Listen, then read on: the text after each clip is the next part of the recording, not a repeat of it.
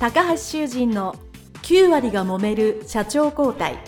に代目社長のための事業承継の極意。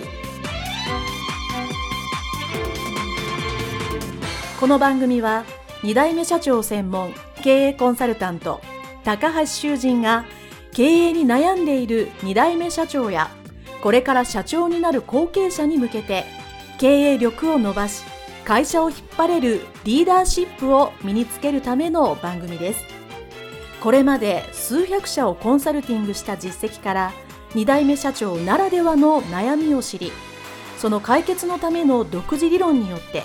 に代目社長もまた従業員も幸せに仕事ができることを目指した内容です。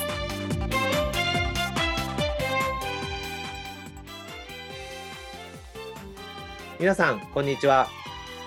事業承継コンサルタントの高橋修人です。本日は有限会社豊か屋製菓代表取締役中山忠夫社長のですね、えー、とつないでのオンラインのインタビューでございます。えー、中山社長、よろしくお願いします。よろしくお願いします。はい、えー、中山社長ってこう言いにくいんですけど、僕普段ジョージさんと呼んでるんですけど、まあ、一応インタビューなのであの中山社長で、えー、今日は通したいと思いますが、えーと、私と中山社長はですね、あの経営塾で、えー、ある経営塾で一緒で、そこからのご縁であの、うん、非常に仲良くさせていただいているということで、えーまあ、なぜジョージさんかというと、まあ、あの有名なジョージ有名な俳優さんに似てるということで、うん、ジョージ〇〇かちょっと想像していただいてですね、皆さん聞いていただければと思います、えー、それではですね、まずあの豊屋さん、えー、和菓子屋さんなんですけど、豊屋さんのご紹介と、えー、中山社長自身の自己紹介ですね、少しお願いいたします。はい、ありがとうございます。あのー、私、あのー、今ご紹介あったように、えー、和菓子屋です。えー、僕はあのさんだいめになるんですけども、えー、まあ当初は、まあ初代、まあ、先, 先代はも う, もう昭和の、えー、頭からの創業なので、はい、まああの飲食店からうちはこうスタートしてて、あ、そうなんですね。はい、飲食店の中にあ春先にこう桜の咲く時期にあの団子をメニューの中に出してて、それがずっとこう人気でずっとこう残ってきて、まあ、にだいめになった時にそのメニューをじゃあお土産で出したらどうなのっていうことで、うん、えー、ぐっとこう飲食店の方を絞って、その団子をそのお土産に箱詰めで売り始まったっていうのが、そのあまあ団子や専門店みたいな雰囲気で、あ、そうなんですね。に代目で、えー、そういうあのお店の形にしたんですね。うん、で、まあ、僕がその後を考えて、その和菓子っていうのを取り入れて今に、えー、至って、えー、るっていう。で、昨年まあ一応きゅうじゅっしゅうねんっていうのをやったんですけど、うん、すごいですね。まあね、途中ちょっと戦後インターバルあったんですけども、一応きゅうじゅっしゅうねんということでやらせてもらって今に至ってますということです。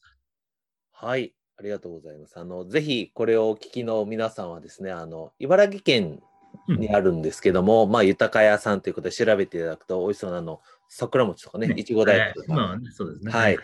あるので、えっとネットの通販はされてるんでしょうか？うーんとね、今これから立ち上げる今段階で今準備、準備してます、はいはい、ということなので、皆さんぜひあのまめにチェックしていただいてですね、そう、僕も欲しいなと思うんですけど、ね、あのなかなかその現場まで行けないのでしてくれると僕もいっぱい買いたいと思いますはいはいはい、はい、えー、それではあの、まあね、和菓子屋の三代目さんっていうと、なんかすごく僕のイメージではなんか厳しい修行とかなんかすごい大変そうだなと思うんですけど、うん、えー小さい頃から、えー、まあ、なんていうんですかね、その、まあ、お父様がに代目でいらっしゃるから、こう、和菓子屋を継ぐんだぞ、みたいなことは言われてたんでしょうか？うんうん、では、まあ、あの、今言ったように、その、和菓子屋っていう感覚じゃなくて、あの、やっぱり飲食店の中の、うん、やっぱりその、あの、子供の頃はまだ飲食の方がメイン、うん、もう、もうやってながら、今日はそのお土産でっていう、っていうスタイルだったので、その、ガチガチのこの和菓子屋さん、っていうお店はなかったので、要はね、その頃はまあ商売人の過程で、まあね、とにかくお客さんがよく来てる、で、お客さんとこう仲良くなったりっていう、そういう商売人的な要素がね、はあの子供の頃から日常でね、そういうの環境だったので、まあ、商売人の感覚は子供の頃からあって、身についたとか あ, あ, ありましたね。まあ、なんていうんですかね、小さいお店と多分住居が一緒な感じで、もうお店をまあ手伝うっていうか、まあ、うん、なんか遊びに行くっていうかわかんないですけど、まあ、うん、そういう感じでもう日常にもうあるこ う, もうそうです、ね、感じだったんですよね。日常がそういう、ね、環境でしたから。なるほど。まあまあ、それはまあ小さい頃で、とはいえこうだんだんこうあの中学生とか高校生ぐらいになってくると、やっぱり自分の将来を考え始めるじゃないですか。うん、その時に、まあ、あのこのインタビューのしてる方に大きくふたつに大体分かれるんですけど、もうそれぐらいの時からもうあの将来この家とか会社を継ごうと思っている人と、いやいやもうその絶対嫌やと俺はやりたいことやんねんという、まあ、大体このにパターンに分かれるんですけど、こう若かりし頃の中山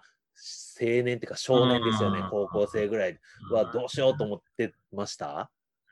まあまあ悪ガキだったからねあのでもあの自分の場合はちょっと特別で、はい、特別っていうか、まあ、うん、自分はもうのにこふたつ上に兄が当時いたんですよね。そう、お兄様いらっしゃるんですか、ね、うん、そんでそのまあ兄が要はもうまあ、事業継承はするって決まってて、うんうん、はい、まあ、自分はあの次男だったので、はい、まあ、当然うちを出る雰囲気だったの で,、はい、でそれがまた高校、まあ、兄が高校さんねんの時にもう継承が決まって、はい、これからっていう時に、うん、バイク事故で亡くしてるんですね。えー、あら、こういうこう境遇があったので、はい、まあ、急遽っていうわけじゃないけども、要はね、周りの目が自分にこう向くわけじゃないですか。まあそれ、はい、そういう流れがあってた時代時期だったんだよね。じゃあもう、まあ、当然お兄様がいらっしゃるから、まあね、そういうこうそこまではこう、まあ、うん、兄貴が継ぐから、まあ自分はどうしようかな、まあ同じ業種にしてか違う業種にしてか、なんかちなみにそのお兄さんが亡くなる前はなんか将来の夢ってあったんですか？もちろん、やっぱり何になりたかったんですか？まあ、自分は工業高校は行ってて、はい、で、まあ時代も結局はその当時はもうバブルに突っ込んでいく前の時期だったので、はいはいはい、ひとりにだいたい工業高校生ひとりにご社ぐらいはあのエントリーはあった時代だったんで、おーすごい、もうやっぱりいろんな選択肢があったんだよね。うんうん、まあ、でも、まあ、自分はもちろん商売のとこで育ったので、もちろんそういうもう自分はもうその商売っていうのはあの決めてはいたんですけども、はい、まあ、工業系ではないんだけども、やっぱり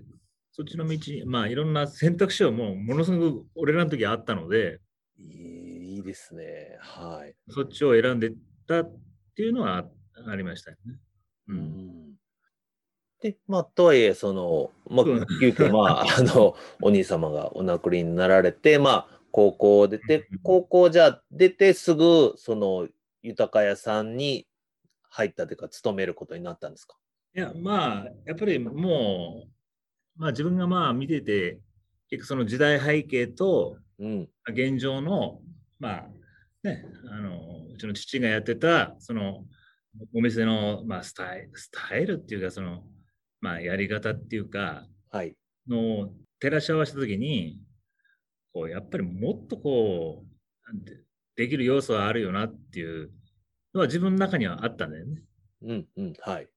いろんな、まあ、周りの説得もあったので、まあじゃあ俺がやろうと、まあ、決断して、うん、そこからはやっぱり下積みはあのろくねんかな。あ, ありましたね。やっぱりその和菓子屋さんを他のところに修行に行かれる。やっぱりやっぱり今のその時代、そのその当時の時代の和菓子屋でね、東京でまあ売れてるっていうお店をこう見ないと、はい、やっぱりこの今のこの現状をまあ、変えるってわけじゃないけども、うんうん、で利用するにはあどうしたらいいかなって考えたときは、そういう今売れてるお店のおやり方っていうかな、はい、スタイルを見ないとっていうことで、まあ、下積みはろくねんはやりましたね。ろくねんかんは東京の和菓子屋さんで修行される。そうですね、東京の、そうですね、そのにけん、にけん行きましたね、東京、埼玉とね。やっぱりじゃあ東京を見てやっぱ最新の情報、えっと、やっぱりその和菓子もね、そのやっぱりそういう新しいのって他の和菓子の方だったり伝統産業の方でもこれをお聞きした皆さんいうのはもちろん基本はあるんだけど、なんかその新しいエッセンスを常に入れるっていうのはもう皆さんおっしゃってて、多分あの中山社長もそうだと思うんですけど、うん、その行ってみて修行してみて、あやっぱこういう風にした方がいいなと当時思ってたことってどんなことがありますか？その和菓子屋、あその時はもう飲食店ではなく和菓子屋さんの方にだいぶシフトしてたんですか？実家ですか？はい、実家。はい。はい、いやいや、まあもう、もう今までのスタイルでずっと。スタイル、まあ大飲食店があってお土産で売ってる感じなんですよね。はい。でその時に修行に行かれて、じゃあ和菓子をか、まあその飲食店の方のメニューかっていうので、なんかこういう新しいというかこういう最新情報を入れようと思ったら、例えばこう、まあ、リスナーの皆さんに分かりやすい例で言うとどんなのを考えてたんですか？いや考えてるとやっぱりなんていうかな、要は専門店ですよ。やっぱり自分の、うん、やっぱりブランドを持って本当のせんあの和菓子のせん、まあ、お菓子の専門店のスタイルをこれからやらないと、うん、やっぱり時代、まあ、時代も良かった時代だったので、もう乗り遅れるぞという。焦り、まあ、焦りっていうかね、うんうんうん、そういうのはずっと感じて修行中はしてましたね。まあ、その修行ろくねん す, すごいね、うん、あの大変だったと思う。ろくねんって長いですよね、和菓子の方みんなそうなんですけど、でされて、まあ、いよいよ豊屋さんに戻って、まあでも当然ろくねんされてるからもう技術的にはもう十分自信もあって、うん、で最新の情報を持っていざ豊屋さんに戻って、うん、じゃあやろうと思った時にこうなんか他の方は皆さんそうなんです。こうなんかやりたいことだけど、まあそのもともとの今までのやり方もあるしみたいなね、結構こう葛藤があって、まあ僕もそうだったんですけど、えー、大変なことがあったんですけど、まあ戻ってどうだったんですか、中山社長としては。うん、なんかその当時困ってたこととか、なんか葛藤みたいなものってどんなのがありましたか？いやだからまあ親父とまあやっぱり喧嘩したくなくて、結局自分でその技術を身につけて、うん、まずは技術を身につけて、うんうん、こういうのは俺にはできるよっていう、はい、やっぱ見せつけない、見せつけないと、そうですよね。ね、うん、じゃあこういうのを売りたいで、こういうのを作れるんだからこれを売りたいんだよっていうのをやっぱりあの最初は見せてましたね。その一番やっぱりその苦労したのは、はい、ね、根付け。根付け、なるほど。はい。これはね、これは苦労し、あのー、しましたね。やっぱり、えー、地方、まあ地方の、まあ、雰囲気もあるんですけども、やっぱり時代がいいのに、やっぱり安売りをしてるっていう、うん、スタンスだったので、うん、まあ、だからやっぱりものすごい忙しいんですよ。はいはい。うん、お客さんも多いし、うん、その時代と値段がもうマッチしてないっていうのがすごくあって、まあ、でも自分の売る商品も本来はこの値段で売りたいのに、はい、やっぱりその、うんね、に代目までのその雰囲気で、はい、高すぎるよみたいな、やっぱりそこの発想が出てくるんです。なるほど。そのせっかく東京で学んだ技術と情報で、まあなんか新しい商品を作ってこれ売って、うん、えー、まあ例えば、えー、今だったらいっこにひゃくえんとかさんびゃくえんとかわかんないですけど、うんうんうん、それぐらいで売りたいんだけど、そうそうそうそう、まあもう今までひゃくえんぐらいで売ってるからちょっとにひゃくえんは無理だから、まあひゃくえんで売ろうっていうとなんか、うん、ちょっとなんかね自分が安くなったような気がして、うん、なんかこう納得できないですよね、うんうん、確かに。だから逆に忙しすぎちゃうっていうところあるじゃないですか。はい。これしか作れないのにっていうね。うん。そういうのがやっぱり一番スタートは苦労したところはそこ。なるほど。まあね、そうですよね。値段つけるの難しいですよね。はい。僕も自分の会社でそう服屋さんやってる時はあの勝手に値段つけてたので、うん、服屋さんの流通ってこう問屋さんからおろすともう値札ついてるんですけど、あ、はいはい、私あの海外から仕入れてたんで値段自分である意味つけ放題というか、うん、あのもうね、それはものすごいこれ何本にするか悩んだっていうのはもう多分同じだなって今思いました、うんでね、かといってこう高すぎると売れないし安すぎると儲かんないしみたいな、うん、はいすごいわかる、ありがとうございます。でまああの、まあ、最初そういう感じで実際こう社長になるまでは何年ぐらい後継者時代っていうかあったんでしょうか。結婚を機に交代したのでどうだろう、でもごねんんよねんよねんぐらいですか。あよねんぐらい、あじゃあ僕のイメージ思ったよりあの今短かったんですけど、うん、じゃあ入られて結婚するまでよねんかんで、まあ、最初まあそういう値段、うん、まあ最初ね、値段の決め方でどうしようかなって言ったのと、まあ多分そのよねんやってる途中で、うんまあ、お父様とも話されたり、うん、まあ、うん、言えないような喧嘩もしながらですね、うん、あのちょっとずつあの変わってこられたと思うんですけど、その値段以外でその社長になる近づいてもう一つなんか豊か屋さんの将来に向けてこうなんか自分で考えてたこととか悩んでたことってありますか。うん、あ当時当時当時当時当時社長になる前にこんなことをちょっと悩んでたとか困ってたとか、うん、あとはあのその材料の材料とかまあ保存関係もそうなんだけど、まあ、仕入れ先だよね。その、うん、今までまあ古いあのまあ古いとまあ地方でやっぱりこう長く商売してるとやっぱりすごい地元のつながりっていうのはやっぱりギジガチガチになっちゃうんで、はいはい。そうですね、確かに切りたいんだけども切れない、まあ、もう本当に材料もそうなんだけど、うん、付き合いで買ってるみたいなところをどうやってその切りながら、うん、やっぱり新しいとこからどんどんこう入れていくっていうその仕入れ先のこう切り替えっていうのも苦労はしましたね。うんうんまあ、先代からこうずっとねそうですよね、今まで付き合ってるのを急にじゃあ、うん、A 社から B 社って、まあ、そういうなかなか変えづらいですよね、うん、ビジネスとかね仕事だけ考えると当然今安くてもしくは使いたいものがあるところから仕入れるっていうのは、うん、まあなんていうんですかね理論上はそうですけど、まあ、なかなかできないですよねやっぱり、うん、今までの付き合いもあるし、うん、これ世話になったこともあるしみたいな、うん、そうそうそうそうそういうことなんです。それはね多分聞いてるリスナーの皆さんもそうだと思うんですけどね